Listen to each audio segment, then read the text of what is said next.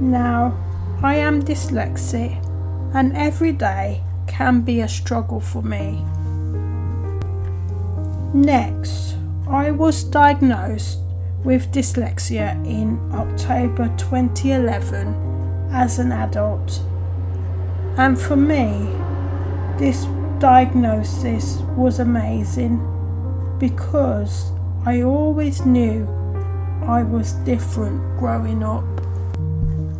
Dyslexia is a problem with the way someone processes a situation, and at times the speed that one processes situations can depend on one's environment. Moreover, for me, my processing speed varies in the type of environment I am in at the time, such as a relaxing environment. Besides this, what makes my dyslexia harder is when others don't seem to understand why I do things slowly, and this makes me sad as well as under pressure in a lot of my tasks.